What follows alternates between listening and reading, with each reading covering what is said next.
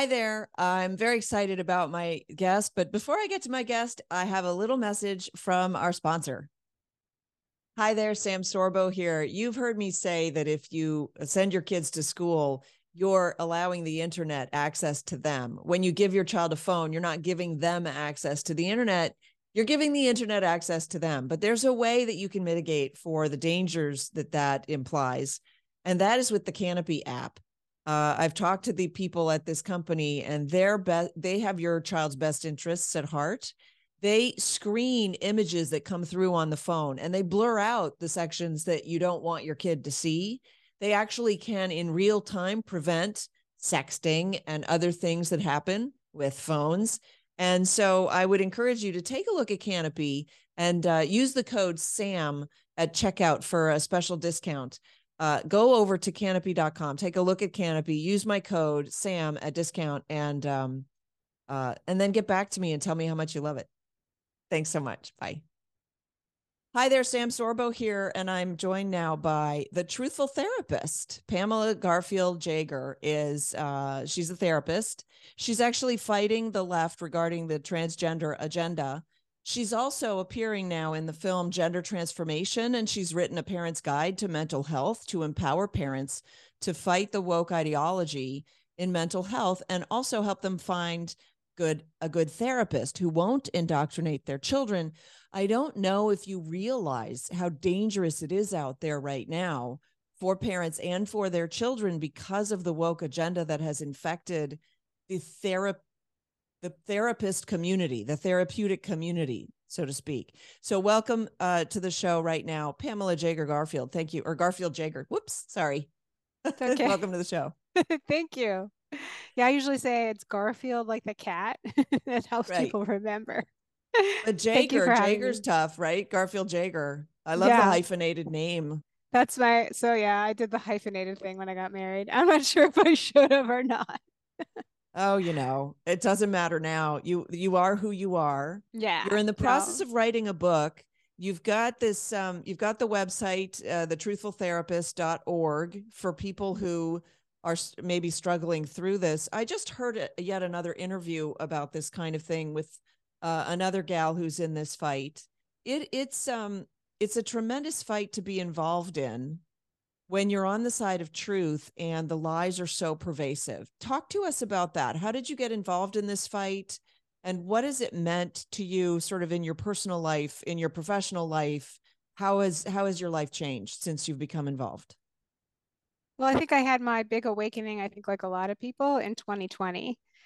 Um, what sort of woke me up to the evils of the left or the problems of the left was the whole response to George Floyd and all of those riots, the you know mostly peaceful riots that we had across our country, and how everyone was in lockstep with those black squares, and how my people who I thought were my friends responded to that when I just started to ask questions, and um, just I didn't understand even if this was a terrible incident, how that meant our entire country was racist, and that that sort of snowballed into just all of the things that I think we're all fighting here, and mostly um, the attack on children.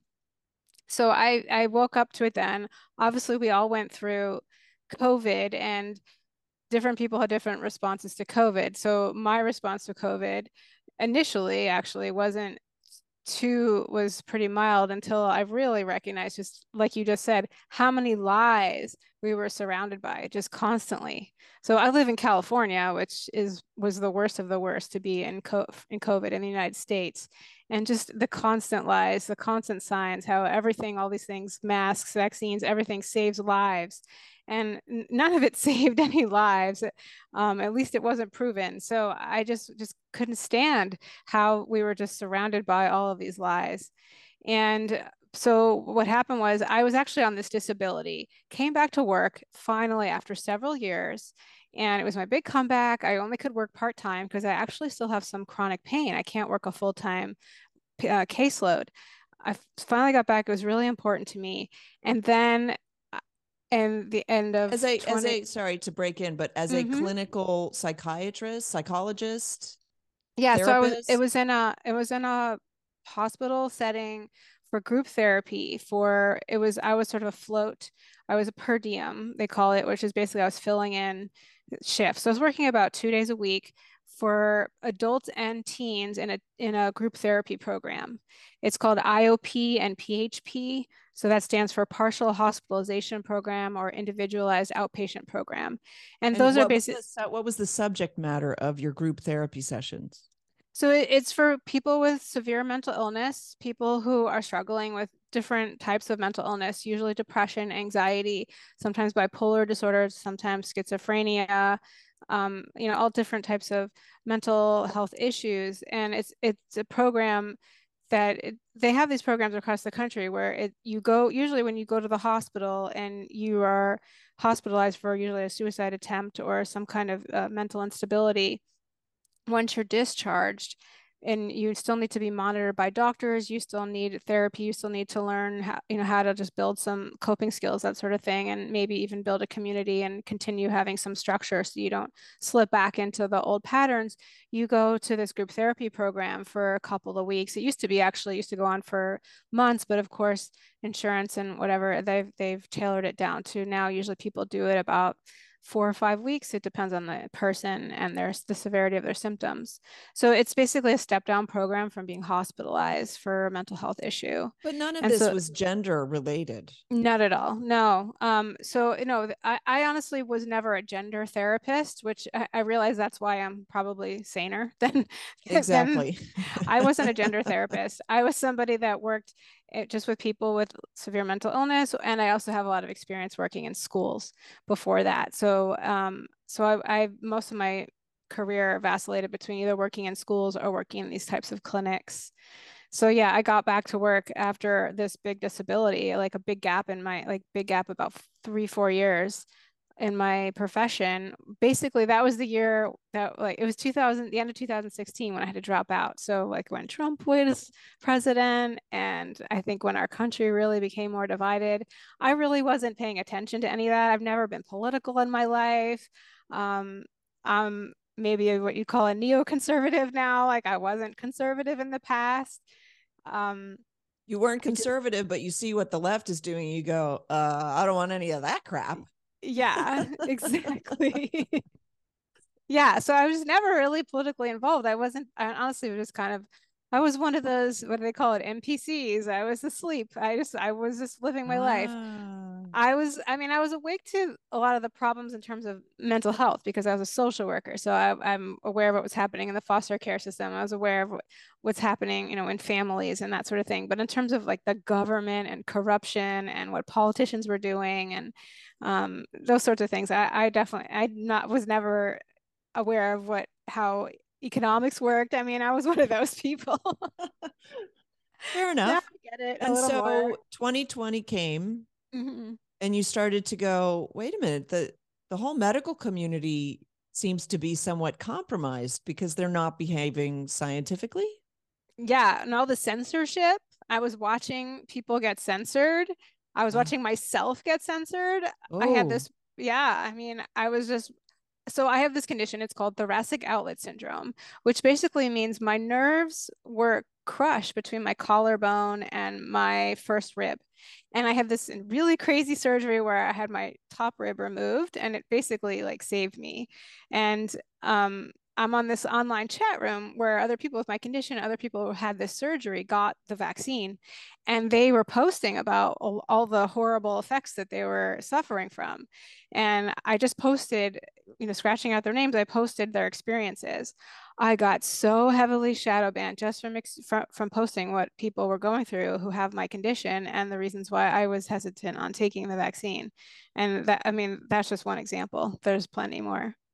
Right. So then so so you're starting to wake up. So I'm piecing this mm-hmm. together, right? So your your your journey because we still haven't gotten to gender ideology. Yeah, it wasn't even gender, it wasn't even my first awakening. I mean, it was first racism, then it was COVID and the medical establishment, which that was pieced together too when I went through my own personal odyssey, just because I didn't trust doctors because they didn't listen to me for several years because I had this rare, obscure condition. So they just thought it was in my head. They put me on antidepressants, which was a complete wrong thing. I wasn't depressed. In fact, I ironically couldn't even get insurance to pay for my therapy because I wasn't depressed enough, but they had me on antidepressants and I couldn't get off. Like I, I had to struggle to wean off of them, which I have done, but it was a, it was a challenge wow. just because like my I got dependent on them. Like whenever I would get past a certain low dose, I would just start crying all the time for no reason, which was not a part of my patterns just because of the medication. So I went through so many doctors not listening to me, not believing me, just saying it's in my head. Um, I'm just avoiding life. Um, these were both men and women, so it's not even about like the the the genders of the doctors. It was just the system until I finally figured out what I was going through and found a specialist, and then it it was confirmed what I had, and right. it you know it, that so that already got me to not trust the doctors and that's really what got me hesitant to take this new vaccine well but then, when they're when when yeah. they are suppressing your your free speech in sharing other people's bad experiences uh, in a system that you already uh, you know are skeptical about and mm-hmm. then all of a sudden they're they're shutting you down and telling you shut up about that stop talking yeah. about it. it it does necessarily i would say provoke a reaction in you like oh, yeah. wait a minute you're telling me that this isn't true. Are you calling me a liar? I'm not yeah. a liar. This is absolutely true. This is what people are saying, you know. And so that obviously puts you on your on your uh, on the defensive or on the offensive perhaps, but when did you so keep going in the story because we want to get to the gender ideology. Yeah, there's so much. help some people today. Sure. And and then of course there's all the lockdowns. And I was just watching, I've worked in schools for so many years. I've worked with uh, kids who have struggled mentally for so many years. I've worked with families where uh, you know who are struggle with abuse and and all these different things. And to think about I, I still can't wrap my head around what really happened during those lockdowns and to and the deafening silence from my profession and from everyone really about it. And of course, we know there was a group of people, the Barrington Declaration, is that what yes. they were called? Yes. Um, they, you know, they spoke out about it, but they were heavily silenced. So just watching all of this un- unfold, yeah, that was a big. And you have to understand as a as a therapist who has worked with young people in institutions, in school institutions, mm-hmm. to see the institutions lock these kids out. Mm-hmm. And upend their lives to this degree and you're perceiving it from the point of view of somebody who understands how these kids uh, you know get help with their conditions uh, and the schools are just cutting them off. That must have struck you as just so completely inhumane completely sense, right? and i was still on disability at the time. I felt so helpless. I felt so powerless. Like i'm not even working. I can't even talk to my colleagues about what's going on because i was still mm. sort of stuck at home. Mm. um, so it, yeah it was a horrible experience to watch this go down. And yeah i mean it used to be when i was working at a school we'd have a holiday weekend that was disruptive. We'd always have more kids having crises the the day before the holiday weekend and when we came back from the holiday weekend. So I, I seriously can't wrap my head around what went down during the lockdowns. Well, of course you can. It, it, it showed that they had no care for the individual students. They were serving themselves. That's yes. really what the lockdowns showed. Uh, and sure. they were serving a higher power that wanted the lockdowns and uh, you know damn the children uh, and uh, which is very sad. But let me talk to you just briefly about this this idea that um, even a three day uh, weekend was disruptive to students. Can you give me some kind of an example of what a child uh, might go through? Uh, what what what the prevailing condition might have been, and and therefore what the response would be, because there may be people listening right now whose children react to three day weekends, they don't understand what's going on. Perhaps the child hasn't been diagnosed with anything. Perhaps it's a mild enough condition, but the three day weekend sets it off. And so these parents are struggling because they don't, that, you know, the three day weekend is a thing. And they're like, what's the big whoop? You get three days, don't you? Aren't you happy with a day off from school? So can you walk us through something like that? Yeah, I mean, certain kids, not all kids, as you know, um, they really need that structure. And whenever their structure is disrupted, that often sets off some kind of mental health issues or behavioral issues, we'll say. And um, a lot of them, like I live in in the Bay Area of California, there's a lot of anxiety here. A lot of uh, it's just so that there were a lot of kids who had a high high anxiety when the long weekend would come. And be would be for different reasons. I mean, it wasn't usually because the family was going to beat them or something. I think that's the the narrative out there. But it was often just about losing that structure that they normally had, or just you know having to transitions were difficult for these kids. Right. So not knowing what to do with that day that all of a sudden just appeared yeah. out of nowhere. Exactly. Know, it's hard for it's hard for fully how do we how do we put it well well adjusted people say well adjusted people to understand uh, especially for a juvenile for a mind that's not completely formed for somebody who doesn't understand that there is order in the world um, and to them the world just seems quite chaotic and then it gets up it, it goes through upheaval you know just just sporadically like here's an extra day you figure out what to do with it and they struggle with that right Yes, for sure. I mean, kids need structure. What would be um, the solution there? I mean, I don't know. It depends on the on the okay, kid and what they're going very through. generally. Yeah, so, it's really hard. Um, if I say this, if I say, uh, if you know that your child um, is is perturbed or disoriented in some way about uh, a day off from school, could you, as the parent, say, "Hey, you have a day off from school. I think we really should go to the zoo." Mm-hmm. Yeah, it helps to plans, set up activities for sure. Right?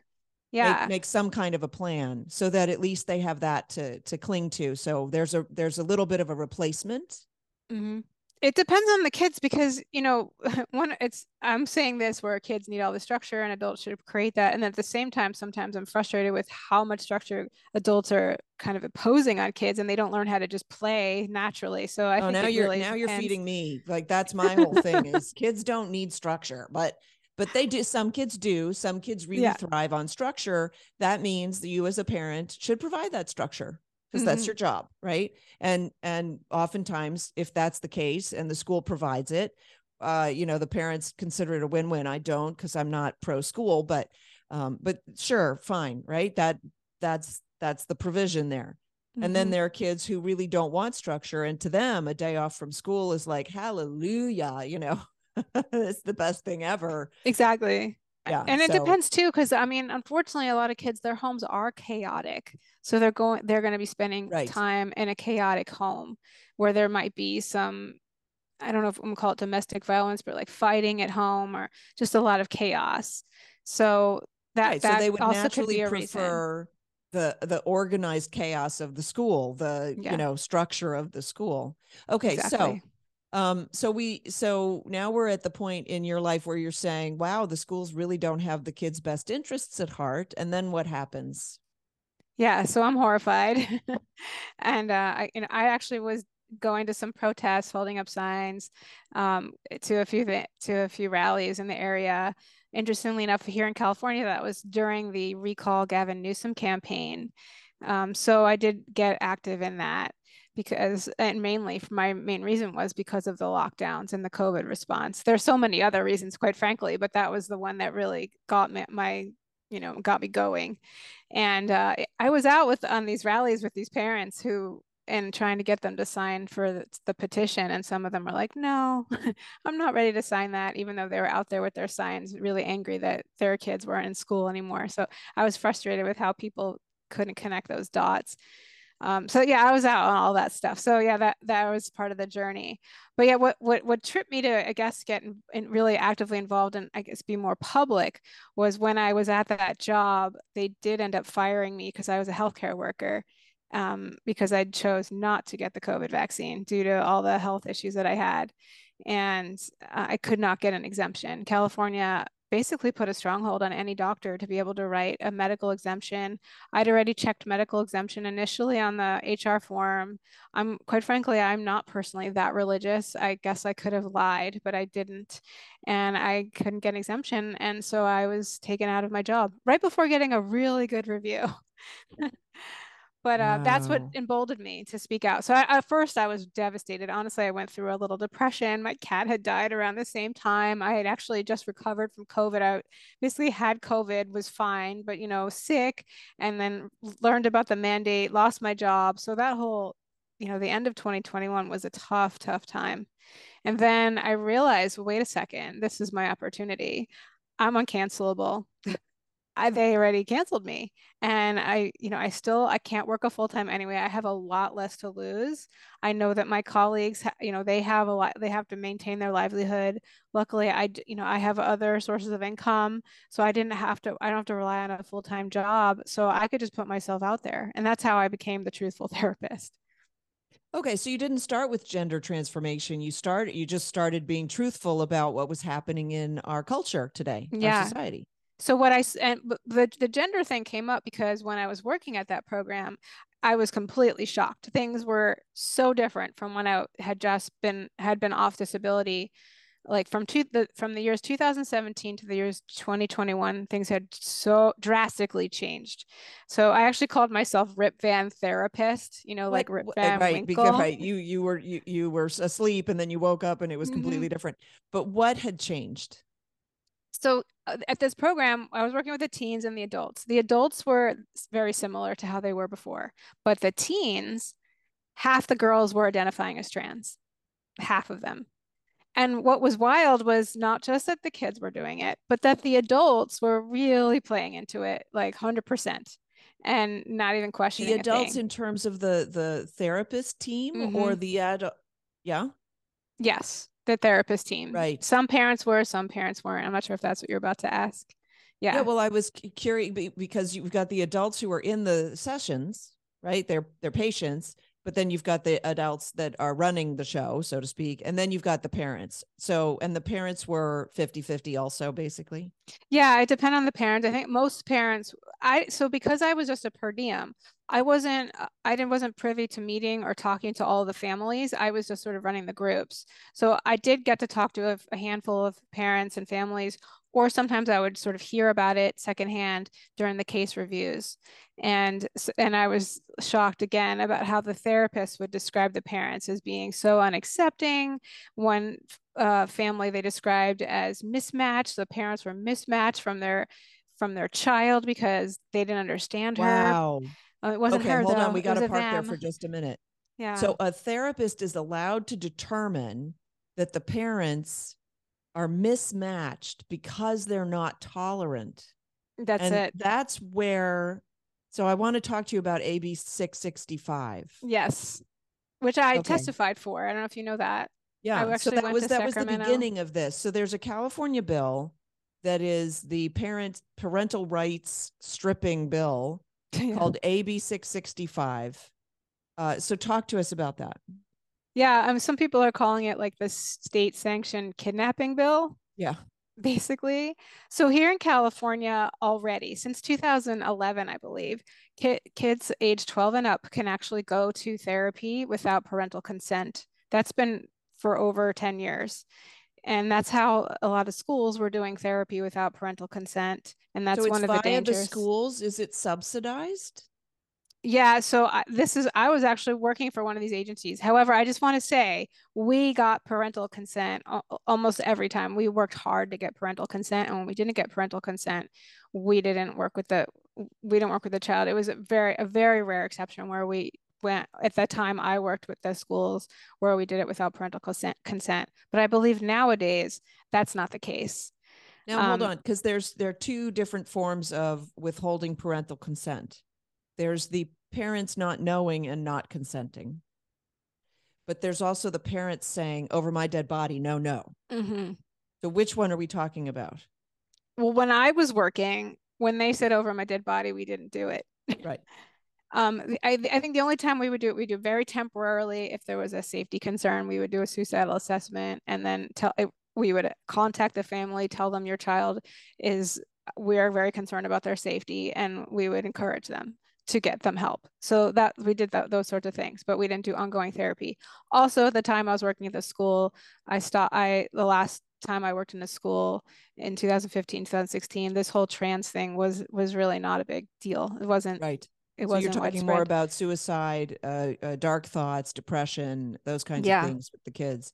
I actually now, was working at a school where there was a suicide cluster at the time, and it, it was it was national news. This is in Palo Alto, California. It was, it was what is a suicide school. cluster?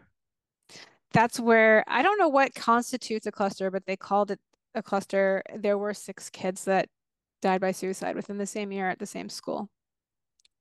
six children ages high school age, 12 to wow. 17. Yeah. Wow. There's a And train don't nearby blame and the schools. We don't even consider that it could possibly stem from the school environment. oh, they blamed the school big time. they Who did. Yeah, there was a lot of blame floating around. It was very sensationalized. Um, I think it was very complex and the school was one piece of it, but I think honestly, I think it's multifaceted. But for sure the school got blamed because this was a school that was very high achieving and there's a lot of pressure. This is Silicon Valley we're talking about. This is a school right across from Stanford University. Um, so that a lot of that the high Right. achieving stuff was was blamed, you know, the the, the high academic pressure. Yeah, but okay, so I have a theory that we um we personalize failure, but we institutionalize success. Mhm. So the point here would be, oh, that school is bad because they had suicides. And so maybe some people blame the school, but but institutionally we're not saying, oh, schools are dangerous for children Yeah, because right we we we tend to say oh all of the successes that we see from edu- from any kind of educational standpoint that's because of the schools in general schools good but any negative things that we see we we tend to f- focus on a particular school Yeah, for sure. This was blamed on this particular school. In fact, there's another school across town. They call it Paly, Palo Alto High School, and they didn't have, they still had a lot of mental health struggles, but they didn't have the same suicide. So Paly wasn't blamed quite as much. But yeah, I mean, I hear what you're saying. Really, it's it's the entire institution, right, that needs to be questioned. And again, before COVID, those are things that I wasn't awake to. Now I'm clearly very awake to. Um, right uh, by the way if you want to see the film gender transformation you go to gendertransformation.com tell us about the film briefly Okay, but I never answered about the AB six six five. We got sidetracked. Did well i, don't want to get i don't want to get sidetracked from that go back to that state So- sanctioned kidnapping bill the state sanctioned kidnapping bill. So I'll just say quickly, basically what it is is it's allowing kids 12 and up to be able to be referred to or go to a residential treatment program without parental consent. So a kid can go to school and say that they're having problems, whatever they are. And now a school social worker or a school counselor can say, Oh, would you like to take a little break from home and go to this group home instead? And the kid can say yes. And then basically the parent has to fight to get the kid back. Um, and so that's that is what is on the table. And it's it's at I think it's at its last point before it gets uh, approved by our governor. So it looks like it is pretty likely to go through, which is quite scary. And it actually does connect with the film. So the theme of the film, the story that it tells, did you see it?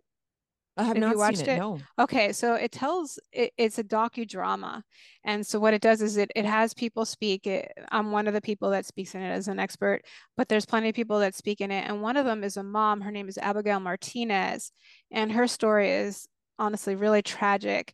Um, she had a daughter, a teenager named Yaeli, and Yaeli got basically caught up in the gender ideology and she ended up running away from home because she was groomed. And they, when the state found her and said, Oh, we found her, we know where she is, whatever, they put her in a group home instead of sending her back home because she was groomed to tell the state authorities that her mom was abu- her mom was abusive, which was not true. But the groomers had her do that because she was so entrenched in this cult.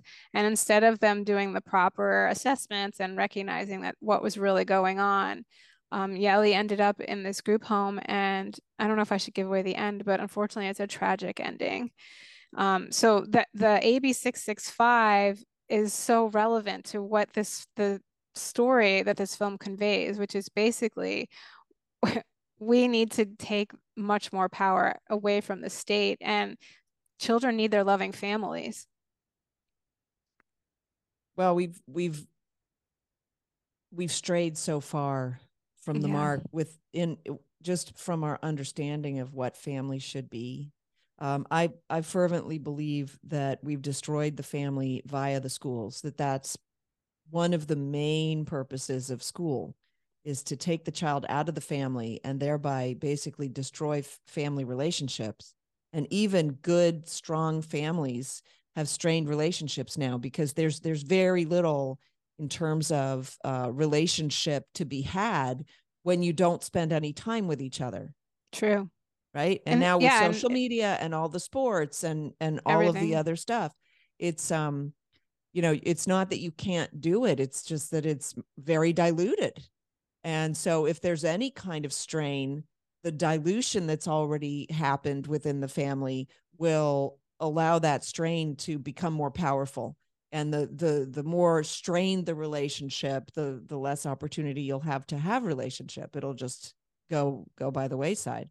And now of course with this bill uh in california and of course ca- as california goes so goes the nation uh, to a large degree when you have this this bill in california um you're gonna you're gonna be taking children away from you're gonna destroy families even more right Yeah, I mean, it's also a way to really enable like sex trafficking and just put kids in a more dangerous, vulnerable situation because because of course they're not going to group homes are not safe. I actually worked in group homes several years ago back in like era 2008, 2009 and I mean, the counselors were not well trained, it's not well staffed, it's not well funded. It's it's a, it's a terrible environment. It's really the last resort and it's, we've always believed that at the time and now they're just sending them there willy-nilly. Um, and to your point about schools, not only is it, of course, because they're not spending time with their families, but of course, we know that these schools now have become like indoctrination camps. And the uh, one of my pieces in the school is in the movie is I'm talking about how there are now many of these secret LGBTQ groups in schools, and that is actually how Yaeli, the girl in the film, got groomed. That's one of their ways. yeah was- if, was if a you group. want i i interviewed abigail martinez on this program Oh, you did? Okay, so you know her and, story. Uh, it it is a very traumatic story, and she was counseled to butt out. She Mhm. was reprimanded for mentioning God, That's it. And they, they- talk about that in the film. Right? And they they told her that mentioning God was basically a violent act against her daughter. Awful. I Um, know. And yes, the daughter had been groomed in an art class. It, it was an art Oh. after school art program. okay. and I'm putting art in the air quotes. I'll do it for camera, but um, uh, they put they they called it art, but it really was actually strangely it was a mother daughter team that then convinced the young girl to start taking testosterone, which of course changes everything and makes you um, uh, more. Uh, I don't want to say violent because it's not that she became violent, but testosterone changes the way you you perceive the world, raises your anger level, Mhm. uh, that kind of a thing, and uh, makes you more antagonistic. And so they they destroyed that family, and they destroyed the daughter, and thereby they destroyed the mother. And uh, Yes. so I, I highly recommend going and seeing gender transformation. You can go to gendertransformation.com. We should be more aware of what is going on. And we should be very, I hate to say this, but you should be very fearful regarding your own children because you do not know who is pouring into your children, especially if they have a smartphone, but also especially if any of their friends who with whom they socialize have smartphones because you do not know what's on their friend's smartphone even if you think that you have control over what their phone is showing them.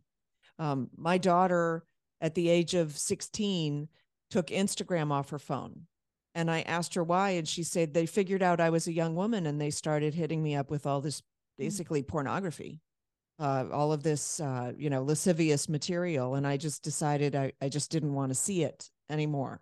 Good for um, her. but she's she's a very strong young woman who's been home educated right? So i didn't Yeah. allow the world to to get to her before i did. Mhm. and so she she she was imbued with this uh i would say strength of character to understand oh these are bad things. This is not a good thing for me. One of the things that i often told my children is there are certain things you cannot unsee.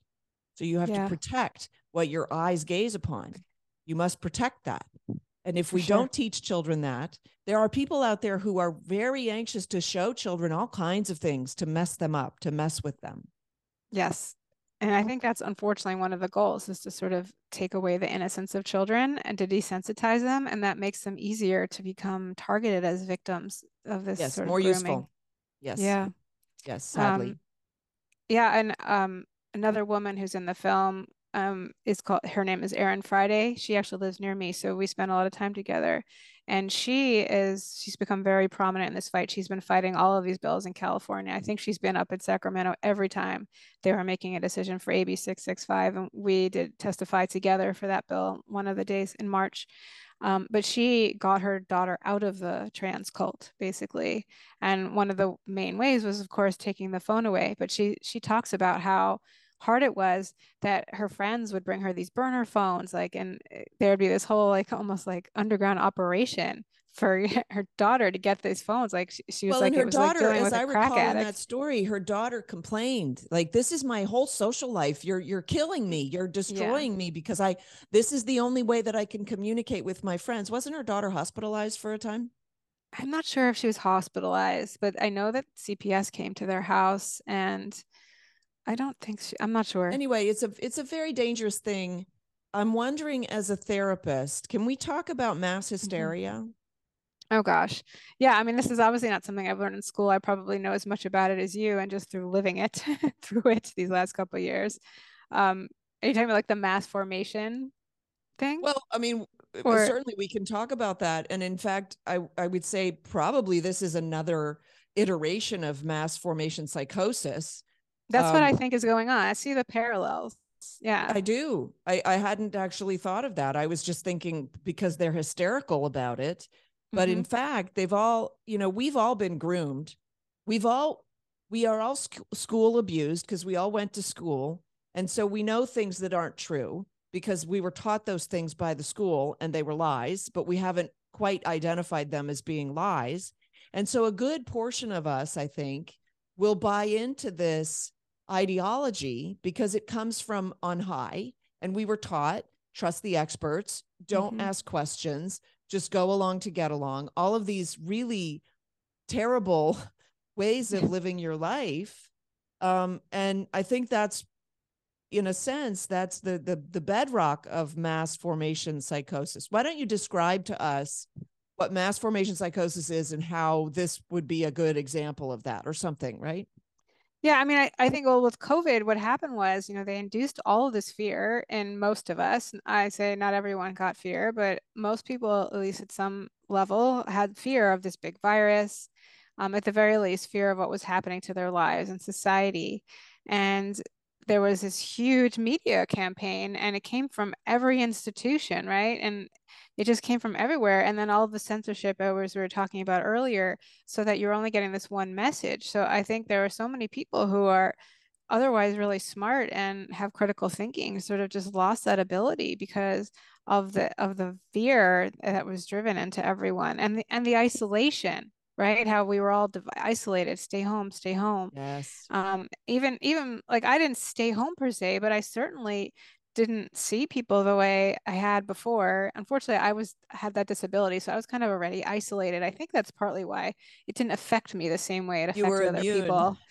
Yeah like i had already kind of lost everything.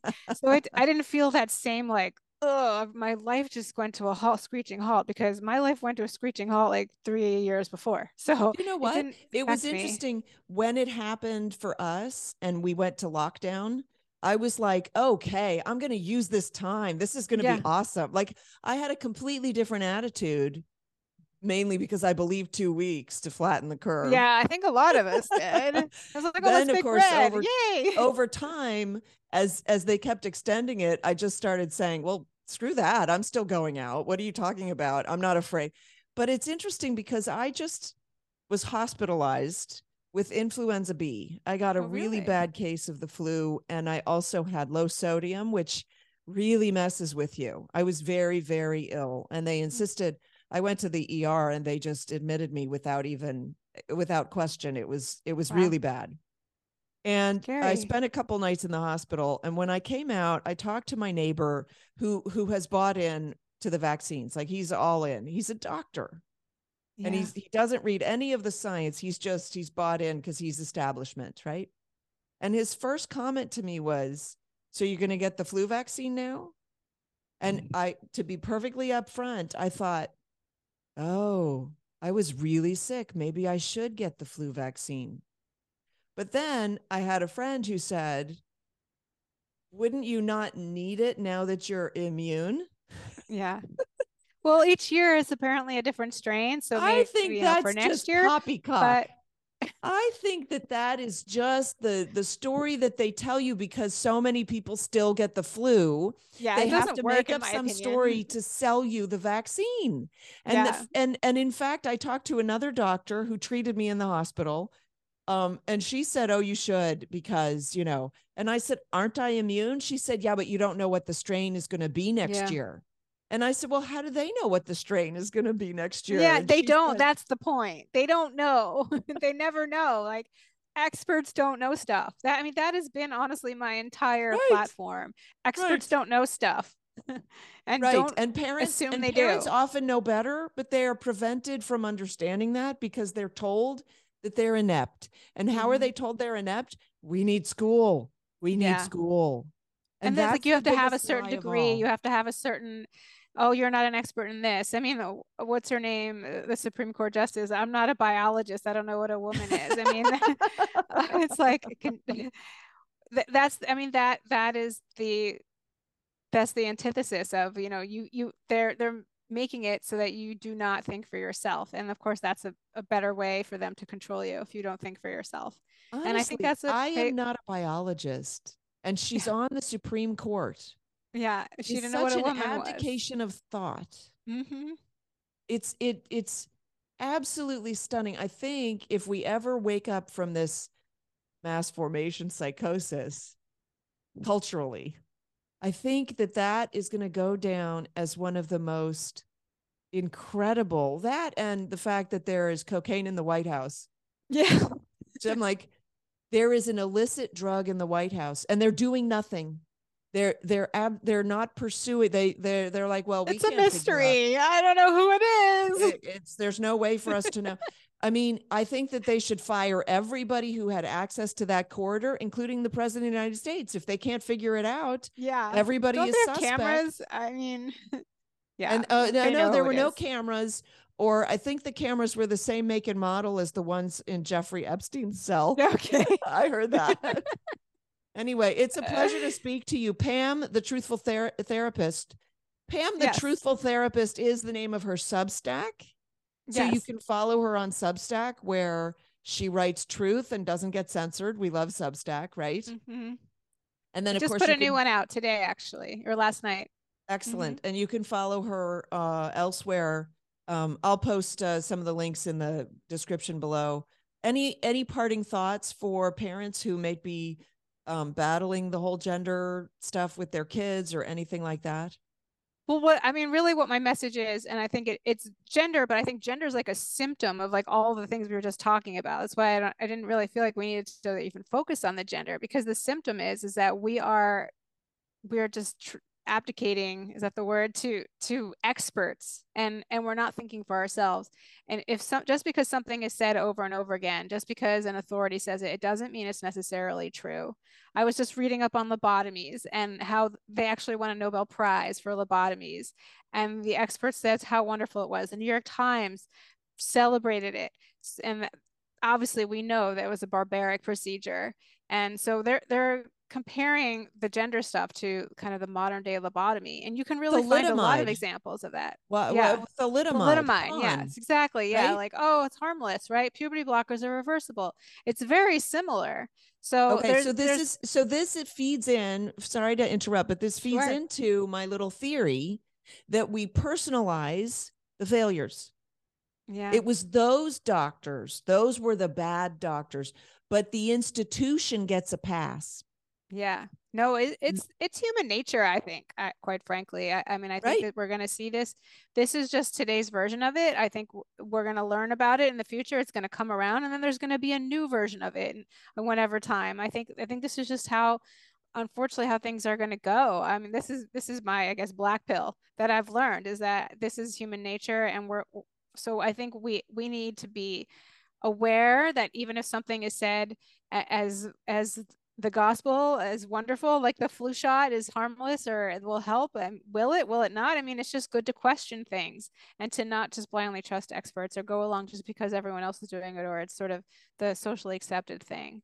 Um, school is i think a great thing that you you know you you've obviously questioned it and for good reasons and i think a lot of people didn't do that for a long time. I think covid woke some people up but still not enough. So yeah. i just that general um, idea to question experts. So I guess I, I guess you could say I'm an expert, but really my my message is I, I, give out what is sort of appropriate mental health care, but I'm always with with the theme of like think for yourself that you know if this doesn't feel right, if you feel pressured, if they're telling you that your kid's gonna kill themselves if you don't do this appro this certain training, the certain uh, course of treatment, that's not appropriate. That's blackmail. And so when when they're doing things like that, if you feel manipulated, if things, if you just have that feeling in your gut and you can't even name it, um, question that, think about it a little more, and don't go along with it because it's easy to get intimidated when you're, especially when you're in a vulnerable place, your family's in crisis, and you you are worried about your child's well being. Um, but s- slow down if things don't feel right, and that that's what I'm out there giving that message and i do provide consultations for people just for they for they can bounce ideas off of me and i can tell them if their therapist is being a quack job or if their therapist is being okay and or maybe how they could just guide the treatment. Right. Pam the mm-hmm. truthful therapist. Hey thank you so much for coming on the sam sorbo show and we'll see you here uh, next time. Thanks for tuning in. I'm sam sorbo